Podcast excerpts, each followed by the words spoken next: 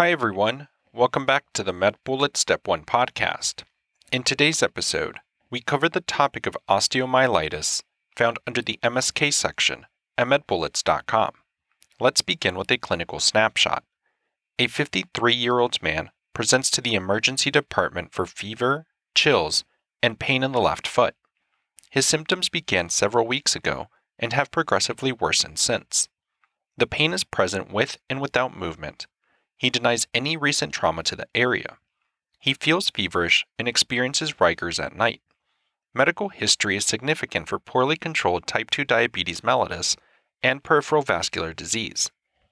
On physical exam, there is a tender and erythematous ulcer on the pedal surface of the left foot. A probe to bone test is performed and demonstrates a hard and gritty surface. Laboratory testing is significant for an elevated erythrocyte sedimentation rate and C reactive protein and leukocytosis. A plain radiograph demonstrates periosteal thickening and soft tissue swelling. Microbial cultures are obtained, and he has started on empiric antibiotics. Let's continue with an introduction to osteomyelitis. Clinically, this is defined as inflammation of the bone and bone marrow that is most commonly due secondarily to infection that can be categorized as either acute osteomyelitis or chronic osteomyelitis. Acute osteomyelitis is more common in children and typically has symptom onset that is within two weeks post infection. Chronic osteomyelitis is more common in adults and typically symptoms persist months or years post infection. Risk factors include diabetes, peripheral vascular disease, open fractures, intravenous drug use, catheter use, and surgery. In terms of the etiology, note that the infection can be due to bacteria, fungi, and mycobacteria.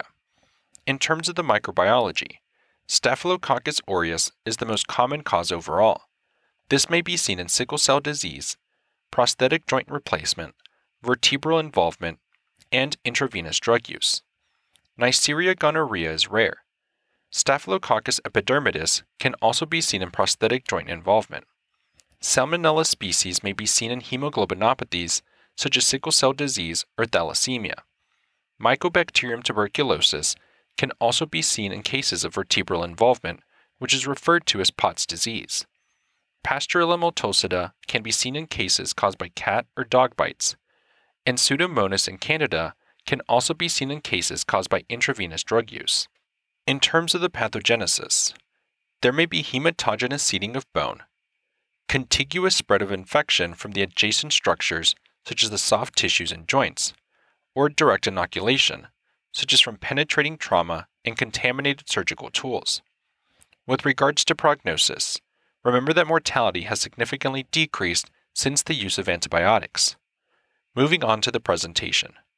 Symptoms of acute osteomyelitis may include lethargy, acute pain in the affected site, and erythema. In chronic osteomyelitis, patients may present with chronic pain. On exam, one may note swelling, erythema, tenderness, reduced range of motion, bone tenderness, ulcers, exposed bone that may be seen, sinus tracts, which are pathognomonic for chronic osteomyelitis, and remember that one must perform a neurovascular exam. In terms of further imaging, radiography is indicated as the preferred initial test in evaluating for osteomyelitis. Note that it takes 10 to 14 days post infection for findings to appear. Specific findings may include periosteal thickening and elevation, known as the quote unquote Codman triangle. Magnetic resonance imaging is considered when radiography is unrevealing. Specific findings may include bone necrosis, abscesses, and sinus tracts.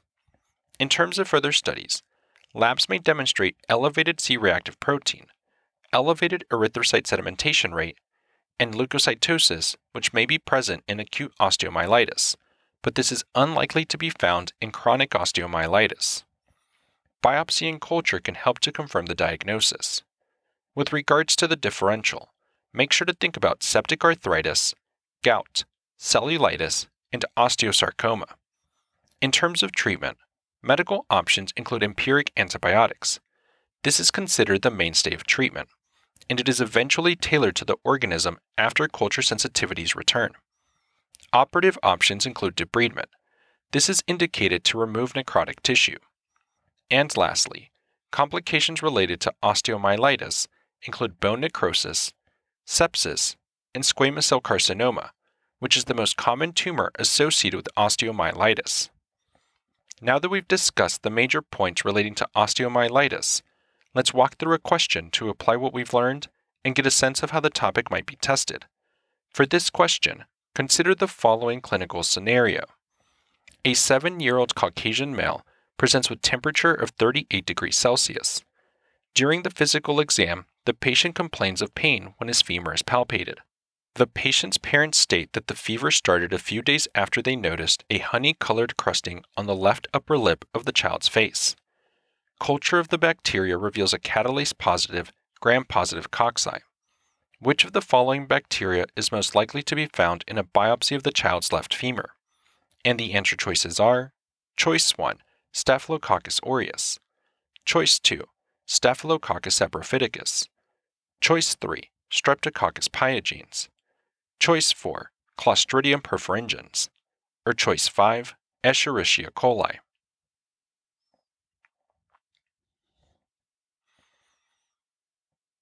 The best answer to this question is choice 1, Staphylococcus aureus. The child described in this vignette has a catalase positive, gram positive cocci cutaneous infection that resulted in pyogenic osteomyelitis. The most common cause of pyogenic osteomyelitis is a Staphylococcus aureus infection. Staph aureus can cause osteomyelitis when it spreads from the initial infection site via blood, or it may spread from a site close to bone, particularly long bones in children.